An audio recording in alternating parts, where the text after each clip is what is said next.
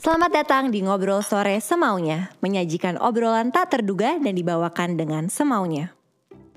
Selamat datang di Ngobrol Sore Semaunya. Di episode kali ini gue hadir bersama Trans Fashion dengan brand Furla. Furla merupakan brand asal Italia favorit gue yang sudah ada sejak 1927 dan konsisten dengan kualitas, kreativitas, dan a contemporary Italian lifestyle-nya dengan produk-produk yang menarik mulai dari tas, sepatu, dan aksesoris untuk laki-laki dan juga perempuan. And what I admire most from this brand, Furla always creates their masterpieces from year to year with a foot grounded in its solid past of time-honored craftsmanship, artisanal expertise, a sense of beauty, and innovative designs. Dan yang tidak kalah spesial, hari ini gue kedatangan sosok anak muda multi talenta, seorang aktris, penyanyi, presenter, produser, dan juga womanpreneur. Langsung aja kita sambut Prilly Ratu Konsina.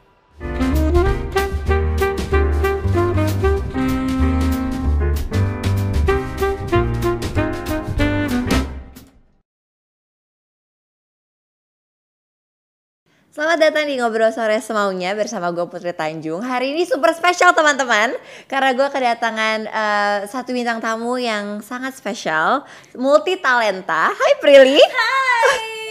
Kita akhirnya akhirnya kita baru pertama kali ketemu loh. Iya padahal temen kita sama, sama ya. Ya I heard so many things about you. Thank good you. things. Oke I hope it's good thing ya. good things good things. Happy bisa ketemu Sama happy juga walaupun tadi ini ya macet banget ya Macet banget oh my god dari Tangerang Maaf ya rumahnya jauh nih Luar kota jatuhnya Thank you banget Prilly udah nyempetin Sama-sama. untuk ngobrol-ngobrol. Iya dong. By the way ini udah 2000 udah mau akhir 2021. Gila gak sih gak kerasa ya Cepet banget ya. Kayak cepet banget sih waktu Cepet banget ya. Pelajaran apa yang paling berharga yang kamu lewatin di tahun 2021? Aduh banyak banget 2021 sih tahun yang benar-benar penuh tantangan banget. Beda sama 2020 ya. Kalau 2020 kan itu kita baru-baru menghadapi Covid, lockdown dan segala macam. Tapi di 2021 kita menghadapi new normal nih, kayak Betul. lifestyle-nya berubah banget. Betul. Cara kita kerja juga berubah banget. Betul. Terus di 2021 ini kan uh, aku juga mulai di belakang layar kan, nge-produce. Dan itu kan jadinya health protokolnya harus ketat banget. Tantangannya udah Budget- beda lagi yes, tuh. budget produksinya jadi tambah dan Betul. segala macam. Jadi luar biasa tantangan yang luar biasa cuma banyak banget berkahnya sih di Iya. 2021. Jadi bersyukur juga. Aku juga merasa berkahnya lumayan banyak sih Iya di kan? tahun Aduh, ini. Tapi yang penting adalah kita juga. bisa adaptif gak sih Prilly? Yes. Iya kan? Itu yang paling penting. Karena mungkin kita kerja di industri kreatif ya. Betul. Sektor-sektornya yang emang beradaptasi terus Betul. kayak film bisa beradaptasi, kita Betul. bisa tayang di digital sekarang. Bener. Fashion beradaptasi. Jadi Bener. kayak memudahkan kita untuk terus sustain. iya bener, tergantung kitanya aja. Tergantung kitanya aja pengen kerja lebih keras apa Iya enggak. bener bener iya banget. kan? Prilly ada gak sih kayak satu hal yang sebelum pandemi yang kamu bener-bener oh ada value baru yang kamu rasain dan kamu pegang pas pandemi ini? Yang pasti kita harus siap dari segala kondisi sih. Iya. Kayak kita harus kayak sebagai perempuan tuh ternyata penting banget tuh kita bisa mengatur keuangan. Kayak mungkin kalau bener banget, Iya bener kan? banget, bener Dulu banget. kan mungkin agak cuek ya kayak misalnya oh dapat uang nih belanja apa segala Iya. macam. Kalau sekarang tuh bener-bener eh, harus ada dana darurat, harus ada dana tabungan, dana belanja tuh lebih lebih dikit lagi sekarang. Jadi dialokasikan ke dana untuk investasi dan segala macam gitu. Betul. Dan akhirnya eh, belajar keuangan lebih lagi pas pandemi kan karena oh gila ya kita nggak pernah tahu Tuhan tuh mau ngasih kita musibah apa. Bener. Sakitkah atau musibah pandemi kayak gini. Jadi penting banget tuh perempuan tuh bisa mengatur keuangan berapapun uang yang kita punya tuh. Bener. It's so important for us to manage our money Betul. gitu. Dan penting banget tuh kita punya backup kan, punya backup saving. Bener, itu punya backup saving and backup plan. Bener. Itu Karena banget apalagi kayak gini kita nggak pernah tahu. Kita aja nggak tahu sekarang kan Prilly kapan ini semua berakhir. Iya kita nggak pernah tahu sekarang. Jadi kayak harus punya backup plan, harus punya uh, backup saving dan Iya. semuanya sih. Kalau kejutan di 2021 apa? Kalau kejutan buat gue adalah gue dilamar 2021. Oh, Kalau- kayaknya itu kejutan yang akan masih lama aku hadapi. Kayak eh, masih beli sendiri nih. Gak apa-apa, yang penting bisa beli sendiri. ya ini Sis. beli sendiri ya. Kejutannya adalah ini lucu sih. Mungkin kejutannya tuh dari 2020. Oke. Jadi kejutannya itu tiba-tiba eh, pas udah enam bulan lockdown di rumah aja tiba-tiba udah telepon gitu dari salah satu produser kayak mau gak main series gitu eh, sama Reza Rahadian Hmm. Iya. dan gue tuh ngefans banget sama Reza Reza, Rahadian. Rahadian. semua orang udah tahu jadi gue udah gak malu lagi untuk Iya, iya, mengakui iya. ini Kalau lo ngefans banget sama Iya, dia. kayak semua orang udah tahu film-filmnya gue selalu nonton terus Iya. kadang gue suka ngasih review ala-ala gitu. gitu ngasih review lewat video kayak filmnya terus kayak eh, pernah ada tawaran beberapa film sama Re Kak Reza tuh selalu gagal karena Oke. kayak muka gue terlalu muda Hmm. jadi kayak aduh nggak bisa nih kalau ini Prilly terlalu muda mukanya gitu-gitu iya. jadi kayak aduh belum rezeki ya tiba-tiba emang dapat peran yang umurnya beda jauh Oke. jadi kayak emang cocok. Cocok. Terus kayak nggak nyangka aja sih, he's Iya. my idol, I admire him so much gitu, I admire his work and everything. Terus tiba-tiba bisa main sebuah series jadi pasangan. Iya, Abis itu sekarang kayak semua orang ngejodoh-jodohin, kayak nggak Iya. nyangka aja Iya, kayak iya, iya. bisa terjadi gitu. Itu mungkin kejutan Itu kejutan ya. Gimana rasanya bisa kerja bareng sama Reza Rahardian? Seru banget. Hmm. Orang kan ngiranya kayak gimana kerja sama Reza Radian deg-degan gak sih acting sama dia dia udah gila pemenang citra dan Iya. prestasinya banyak banget. Tapi surprisingly dia itu orang yang malah sangat membuat lawan mainnya itu nyaman. Jadi tuh kita nggak ada apa ya kayak nggak ada jarak, terus sama sekali nggak ada rasa deg-degan gitu, nggak ada rasa insecure bisa beradu acting sama dia, malah jadinya enak banget gitu. Itu kejutan yang manis ya, Prilly. Itu kejutan yang manis. Kejutan yang manis. Kalau kejutan yang lumayan agak deg-degan adalah ketemu sama partner bisnis terus buka bisnis baru di saat pandemi seperti ini itu lumayan deg-degan karena kayak berani banget gue gitu tapi karena ketemu sama orang yang tepat jadinya kita bisa menciptakan satu produk yang insya Allah bisa sustain gitu Nah, oke, ngomongin tadi kamu gara-gara kamu ngomong bisnis, Hmm. menurut kamu kayak tantangan yang paling berat membuka satu bisnis atau memulai satu. Iya. bisnis, apalagi di masa sekarang tuh apa sih, Prilly?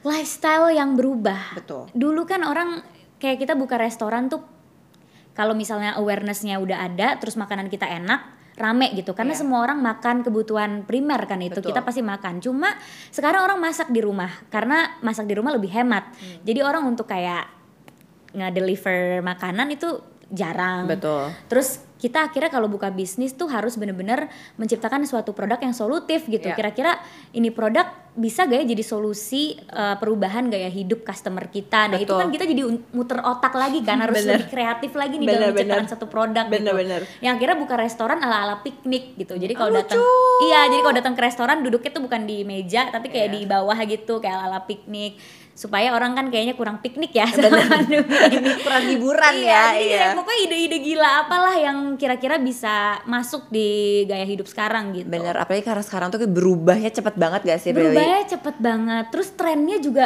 Berubah terus, cepet. terus kompetitor semakin banyak. Semakin banyak. Ya Kirain kan kan? bisnis kalau pandemi malah nggak banyak kompetitor ya, tapi Bener. ternyata malah yang kreatif banyak Makin juga banyak, iya, gitu. bener. Jadi kita harus bisa terus bertahan dan jangan kalah nih Bener. kreativitasnya gitu. Dan menjadi pengusaha itu is a never ending marathon gak sih? Bener. Bukan kayak lari sprint satu kali selesai, tapi Iya, kayak gak selesai. selesai-selesai lo harus terus berinovasi. stress. It's never ending stress.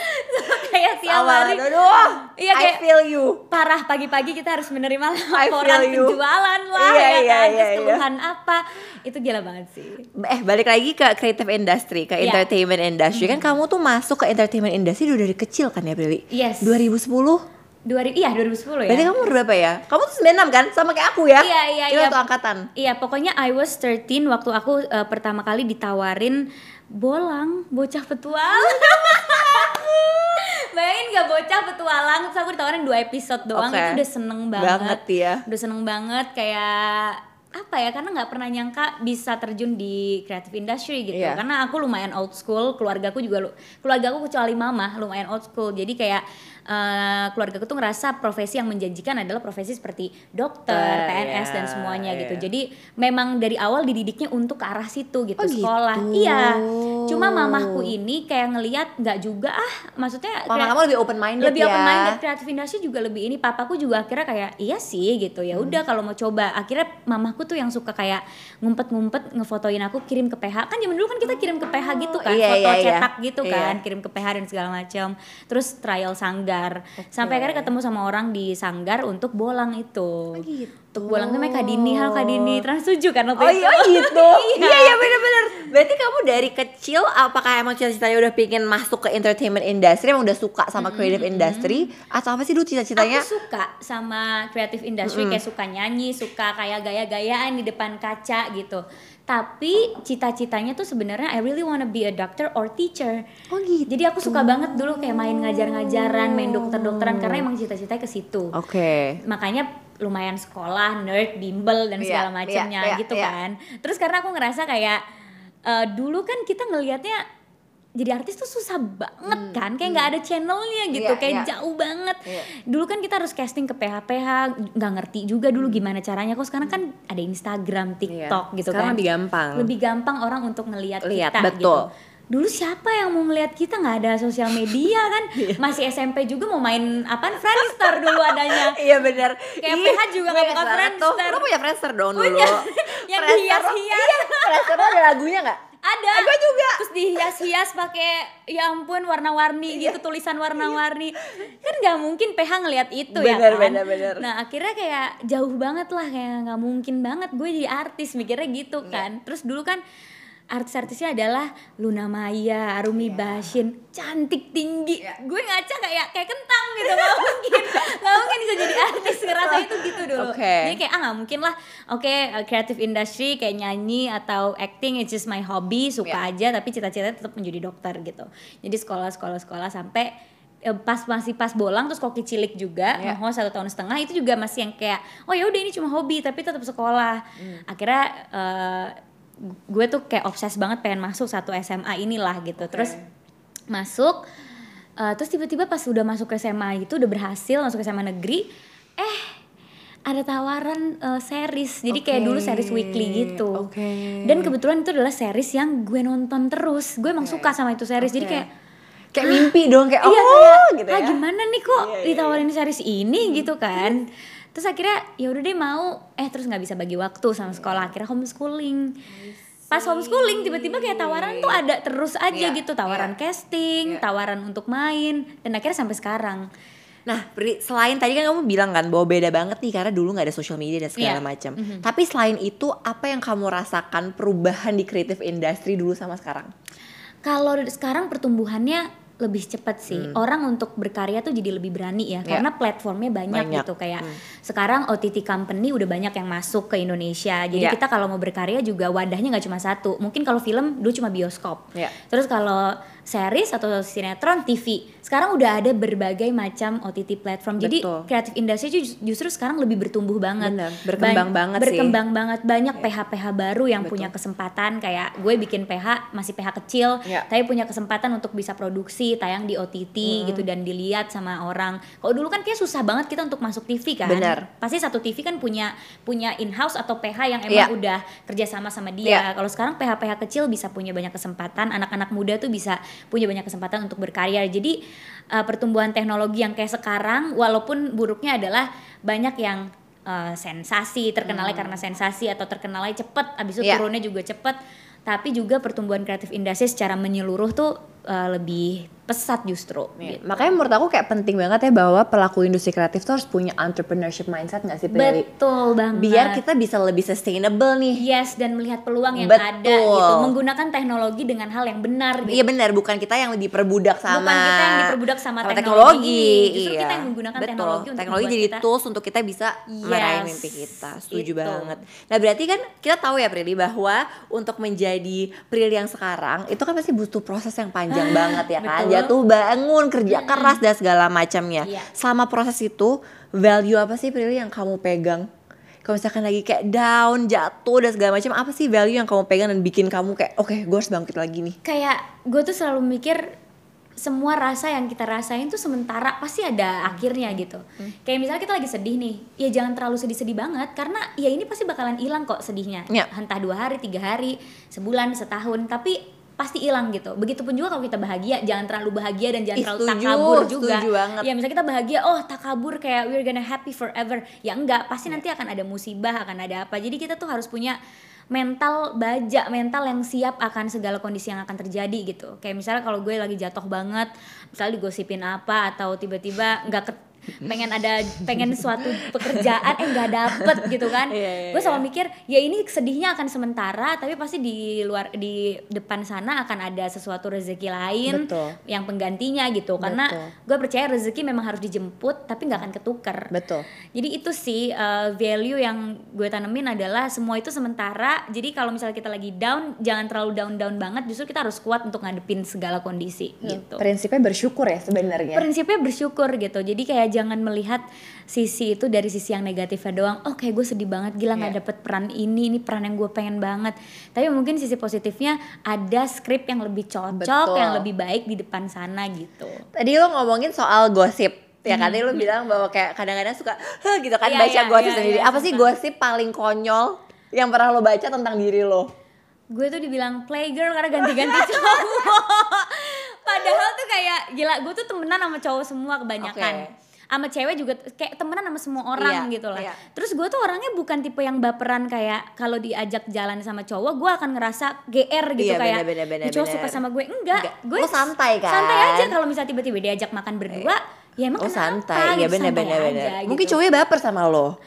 Masa sih? Enggak juga. Bisa jadi gak sih? atau mungkin emang kayak males rame-rame aja gitu Iya, iya, kayak bener, ya bener, bener, bener, bener. jadi gue tuh kayak waktu dulu zaman zamannya akun gosip lagi gila-gilanya yang semua orang bisa ngirim candid. Iya iya iya. gue tuh banyak banget masuk akun gosip karena candid gue di mall sama cowok-cowok yang berbeda. Itu beda iya, karena itu teman-teman lo doang temen-temen gue semua gitu. Dan kebetulan memang teman-temannya yang di industri ini. Jadi kan kayak hah sama ini? Terus besoknya ganti lagi hah siapa nih? Terus ter sama ini lagi. Terus kayak ada satu artikel yang nulis kayak eh, ini dia cowok-cowok yang pernah sama pria terus ditulis semua cowoknya gue yang kayak gila ini apaan sih orang teman-teman semua Oh, jadi iya, kayak iya. males banget gue di- dibilang playgirl banyak cowok banyak cowoknya gitu kayak Iya. aneh banget Tapi kadang tau gak sih yang lucu adalah biasanya kalau misalkan kita dibilang playgirl gitu ya, itu kan kayak oh kayak negatif banget. Negatif. Tapi kalau misalkan kadang-kadang playboy malah oke kalau keren deh karena lo playboy ya kan? Exactly. Jadi Nah. kalau cowok mantannya banyak, itu Betul. achievement. Betul. Terus cowok bisa kayak pakai alasan, ya kan belum nikah, gue harus memilih yang Iya, terbaik buat gue. benar, Tapi giliran benar. cewek yang misalnya track recordnya banyak, Benar. itu kayak murahan ya gini Benar, gini. Ya benar. itulah sistem patriarki yang ada Exactly. masih kencang banget. Makanya kita kita. ngomongin soal cewek sekarang. Mhm. Sebagai uh, perempuan yang lo multi talenta, lo berkarir juga, apa sih tantangan terbesar Mhm. lo sebagai perempuan berkarir? Prilly coba lo cerita. Tantangan terbesar adalah dalam terutama dalam mencari pasangan ya Oh itu ya, oke, tantangan oke, terbesar oke, gue oke. Tantangan terbesar lo ya? tantangan terbesar gue itu tantangan terbesar gue karena I I have to deal with their insecurities. Aduh, oke. kayak kayak kayaknya tak kayaknya ego laki-laki tuh jadi tanggung jawab gue gitu. Hmm. kenapa sih gitu? Misalnya gue tuh sering banget bahkan di keluarga ya bahkan di keluarga. Misalnya kayak gue lagi cerita nih tentang visi gue Hmm. oke abis lulus S1 aku pengen ambil S2 di sini kenapa karena aku pengen uh, buka ini nanti di 2025 jadi gue tuh udah ada visi sampai Iya. kayak di Oh, 2025 udah ada plan lah. udah ada plan Ya. pokoknya before 30 gue harus punya ini gitu-gitu segala macam masih ada loh di keluarga atau di uh, lingkungan terdekat ya masih yang kayak ngapain sih lo pinter-pinter ntar nggak ada yang mau loh dan itu gue capek Eh, gue pernah banget dengerin. digituin. pasti lo juga sering lah Aduh. digituin Kayak lo tuh jangan terlalu nanti orang tuh takut sama lo. exactly lo jangan terlalu mandiri Lo harus agak-agak turun-turun dikit lah. Iya, bahkan gue pernah dinasehatin, mis- jadi gue pernah curhat gitu lah sama orang kayak Lu kenapa ya, kayak gini nih, emosi kenapa gue." ya kayak gini, sama gue juga emosi banget kalau kayak gini. Terus dia bilang gini, sometimes ini emang udah kutukan buat perempuan kita tuh harus pura-pura bego di depan Aduh, laki-laki. iya males banget. Oh my god. Gue tuh kayak gitu, pura-pura bego gimana? Nanya aja, even though you know you already know the answers. Iya. Nah itu akhirnya gue lakuin. Kadang gue suka pura-pura nanya, padahal gue udah tahu jawabannya apa gitu. Kadang Hmm. karena gue hanya ingin memberikan mereka bagian kalau mereka tuh gue butuhin kok gitu. J- Tapi Oke. itu kan jadi capek ya. Maksudnya Betul. kayak kita harus uh, pura-pura kayak gitu untuk Iya. fulfill egonya laki-laki gitu. Makanya kalau gue nyari pasangan dari PDKT pun gue udah ngomong kayak gue tuh tipe perempuan yang sendiri banget nih apa-apa. Jadi Hmm. lo jangan sakit hati kalau gue nggak nanya lo atau kayak ngerjain semuanya sendiri. It doesn't mean I don't need you or anything, Iya. tapi kayak gue udah biasa mengerjakan semuanya sendiri gitu. Bahkan nanya ke orang tua aja tuh jarang banget karena emang dari dulu dididiknya tuh begitu kan sama Iya. orang tua. Kita nggak enak kalau untuk nanya ke orang tuh bukan karena kita ngerasa so pinter, Iya. tapi nggak enak buat minta tolong sama orang tuh takut Iya. ngerepotin. Sesimpel itu sebenarnya Iya. gitu. Dan kalau bisa dikerjain sendiri kenapa harus minta tolong kayak Hmm. gitu kan. Cuma kan kadang cowok nggak bisa ya jadi tantangan gue adalah Mencari jodoh. mencari jodoh mencari pasangan yang, Yang tepat, tepat, iya, dan iya. bisa mengerti sisi kemandirian gue dan tidak insecure sama kemandirian gue ini gitu. Tapi itu penting banget sih karena menurut gue cowok yang keren tuh adalah cowok yang secure Iya secure sama dirinya sendiri. sama dirinya sendiri, bener. Karena kalau dia udah secure sama dirinya sendiri, dia gak akan insecure sama achievement cewek. Betul, dia nggak akan kenapa-napa. Justru nggak dia kenapa-napa. membiarkan dan mensupport ceweknya biar lebih bersinar. Iya, biar bertumbuh Betul. gitu. Jadi support system gitu kan. Betul. Dia nggak dia nggak masalah dia nggak mikirin gue akan berjalan di belakang atau di depan. Yang penting beriringan gitu. Kita Iya. kan juga sebagai perempuan nggak pengen nggak ada ego yang kayak gue harus di depan lo di Iya. belakang gue ya Betul. gitu nggak ada Iya, gue iya, tuh iya. cuma pengen kita beriringan gitu nggak ada Iya. yang di belakang nggak ada yang di depan just beriringan gitu support Betul. each other gitu Betul. cuma nggak banyak orang yang ngerti Iya. nggak banyak cowok yang ngerti itu tapi gue it's a partnership kan. It's a partnership. It's a partnership. It's not ownership. Exactly. Betul, betul. kalau kita pacaran, it's relationship, nggak ownership. Lo nggak memiliki gue sepenuhnya. Gue Hmm. juga punya keluarga gue. Gue punya uh, di pekerjaan gue. Mereka juga punya gue as a leader, as a Yeah. producer, or Yeah. everything. Yeah. Jadi gue nggak sepenuhnya punya lo. Waktu gue nggak sepenuhnya punya lo gitu. Yeah, yeah. Dan kadang di saat gue pengen sendiri juga, jangan sakit hati karena Iya, iya. gue juga punya diri gue sendiri I need me time gitu cuma ya gue nggak menyalahkan cowok-cowok itu karena Iya. memang sistem patriarki itu udah ada dari dulu Iya. dan eh, kita kadang nggak sadar kalau kita patriarki patriarki itu juga kadang suka ce- cewek juga bisa jadi patriarki gitu Betul. karena yang suka eh, ngatain cowok cewek pinter juga kadang cewek gitu Iya. ngapain sih ujungnya di dapur dan segala macam itu kadang perempuan juga Itu yang bikin sedih sih. iya kan kadang perempuan juga yang gituin kita Betul, itu yang bikin sedih sih. Sementara penting banget kan sebenarnya kita punya apa ya, woman support woman menurut gue tuh penting banget. tapi jujur menurut gue itu nggak ada Iya. to be honest kayak woman support woman di Indonesia ya masih omong kosong menurut gue karena kalau kita lihat satu kasus yang dibully tuh cewek dan yang membuli cewek. Iya. jadi gue tuh ngeliat kayak mana woman support woman tuh mana, Mana, iya gitu. Iya, bener sih. karena kayak gila banyak banget misalnya kayak Maudy Ayunda waktu itu pas Hmm. dia baru lulus. Tiba-tiba ada yang ngomong kayak ya lah ngapain sih sekolah tinggi-tinggi? Nanti ujung-ujungnya juga di dapur gitu. Iya. terus misalnya gue lagi posting waktu itu house tour dan segala macem. Ih ngapain sih? Mamer banget Hmm. Eh, liatin aja nanti perawan tua gini-gini dan itu yang ngomong cewek loh Iya, jadi iya, gue iya, ngerasa iya. kayak kok gimana ya kita Iya. padahal berusaha menjadi perempuan yang baik dan perempuan yang seperti ini karena kita berharap kita bisa menjadi Benar. inspirasi perempuan lain dan benar. kita bisa mensupport perempuan lain untuk maju juga tapi Iya. ternyata kita dibully sama perempuan juga Iya. so it's weird for me sedih ya ngelihatnya Sedih, ya sedih. ya tapi gue merasa gini sih menurut gue ya Prilly ini ya dari dari gue kan gue tuh sekarang di industri ini apalagi kalau lagi meeting meeting lu juga pasti merasakan yang sama Iya. pasti kan male dominated kan oh iya iya dong lo iya. kan cowok-cowok dan segala macam ini gimana sih cewek-cewek gitu kan gue cewek sendiri di salah satu perusahaan gue Nah, jadi gue sekadang suka merasa kayaknya kadang-kadang tuh perempuan itu kayak merasa berkompetisi sama perempuan lain karena mereka merasa fieldnya tuh terbatas. Tapi padahal itu kan I cuma di see. mindset mereka doang kan. Iya. Itu glass ceiling yang mereka bikin sendiri. Yes. Padahal harusnya mereka bisa sadar bahwa this is not about competition perempuan sama perempuan. Betul. Harusnya kalau perempuan ada satu perempuan yang lebih unggul atau lebih Mhm. sukses, ya kita harusnya mendukung dong dan support. Yes, Iya harusnya sih? mendukung, mensupport dan sebenarnya perempuan itu bisa bersinergi untuk exactly. membuat sesuatu semakin banyak baru. perempuan di atas semakin kita terbuka kan semakin kita menggandeng satu sama lain Yes, kan kita bisa maju bareng-bareng gitu. Jangan kan di dunia bisnis, di entertainment industry is Iya.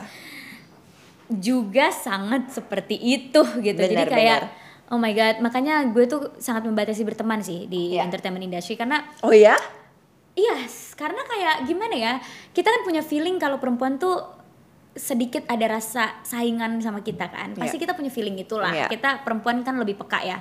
Jadi gue tuh peka banget kalau misalnya ada orang yang aduh kayaknya dia ngeliat gue as a competitor deh bukan sebagai partner. Iya. Padahal gue tuh melihat lawan main gue atau ngelihat semua woman in this industry kayak gue ngelihatnya sebagai partner gue dan Iya. kalau misalnya mereka sukses misalnya Seneng mereka bareng-bareng. gue seneng banget kayak Bener. waktu itu sahabat gue masuk nominasi Piala Citra Iya. itu gila gue nangis kayak oh my god gue I'm so Iya. proud of you kayak Iya.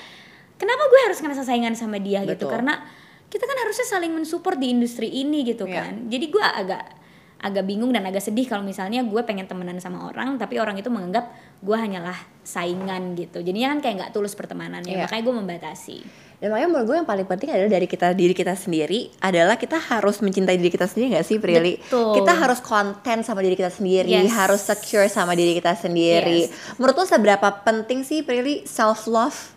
Wah penting banget karena di dunia yang kejam ini Iya benar, benar benar benar sekali. di dunia yang kejam ini kan banyak banget orang yang memberikan label ke kita Ya, kayak misalnya oke misalnya pas gue lulus Hmm.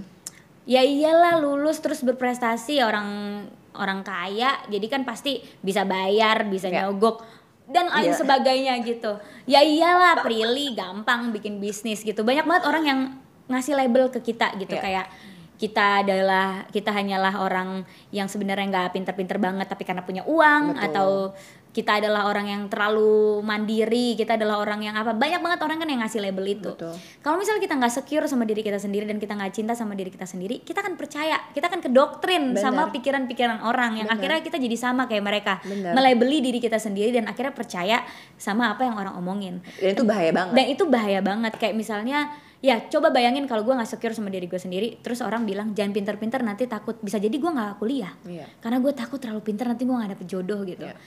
tapi kan karena gue secure sama diri gue sendiri Betul. enggak gue yakin gue akan dapet jodoh kok gitu Iya. gue harus pinter justru karena gue pengen jadi ibu yang cerdas untuk anak-anak gue Iya, gitu betul. akhirnya gue tetap melakukan apa yang gue mau apa Iya. yang gue suka karena gue cinta sama diri gue sendiri dan gue secure sama diri gue sendiri coba kalau kita nggak cinta kita akan ngikutin omongan orang terus Bener, untuk setuju. please everybody jadi Bener. people pleaser terus Bener. gitu Dan gak akan pernah ada selesainya. Nggak Karena pernah. orang gak akan ada yang pernah bisa please sama kita 100%. Iya dan gak akan pernah puas dan kita udah dapat achievement ini orang akan kayak masih segitu doang, Iya, masih ada yang gini, masih ada yang Benar. gini. Orang kan akan terus membandingkan kita Benar. kan. Jadi kayak Itulah pentingnya ya, contentness di diri kita sendiri. yes, itulah pentingnya kita merasa enough sama diri kita sendiri tapi juga tidak merasa puas untuk kita tetap menggali potensi kita Bener. gitu. Nah biasanya kalau lagi kayak self love gitu lagi tema-tema self love, terus habis itu Uh-huh. me time, lo biasanya ngapain? Duh, gue tuh simple banget lagi orangnya. Gue tuh suka banget di rumah kan. Uh, Jadi kalau jadi? me time tuh itu cuma kayak gue cuma cukup nggak buka WhatsApp kerjaan. Kayak misalnya gue ngomong hari ini gue nggak nggak nggak balas WhatsApp kerjaan dulu ya. I just wanna like nonton Korea, kayak gitu. Jadi gue nonton Korea nih. Terus habis itu malamnya berendam. Oh, iya. Terus nggak baca baca kerjaan itu me time buat gue. Iya. Tapi gue juga suka banget di rumah sih. Iya kan di Iya. rumah tuh kayak gak ngapa-ngapain, nggak ngapa-ngapain cuma nonton gitu kan? soalnya kita kan kalau keluar kita harus make up Iya, bener. harus effort Ada bikin ada rambut, penampilan, harus inilah lihat harus penampilan, dandan, dandan. ribet kan mendingan di Bener-bener. rumah dasteran no make up terus nonton Korea halu-halu sama drakor gitu kan itu udah seru banget buat gue Tapi oke, saat lo keluar, lo dandan dong, kan lo berpenampilan Uh-huh. Iya, kan. uh. Lo biasanya suka kalau fashion lo tuh gimana sih? Real? tergantung mood lagi Apa? Tergantung mood ya? Biasanya, Tergantung mood. biasanya gimana? Ya kayak misalnya kalau hari ini gue lagi mood kayak pengen agak rapih, jadi gue pakai blazer. Tapi kemarin gue pakai celana robek yang sampai sini, terus kaos, terus emak gue kayak kayak rocker deh lo. gue kan sama mama gue kayak temen kan. Iya, Terus iya. kayak, Kenapa sih pakai celana kayak gitu? Ya pengen santai aja, terus bisa yang kayak ke mall pakai sandal jepit gitu. Iya. Apalagi sekarang maskeran kan. Iya, Jadi kayak gue ngerasa kayak ah orang nggak mungkin terlalu kenal ini Iya. gue gitu. Jadi gue kalau misalkan maskeran, gue dandannya cuma mata doang biasanya. Iya, kan? cuma hidung. kosong Iya.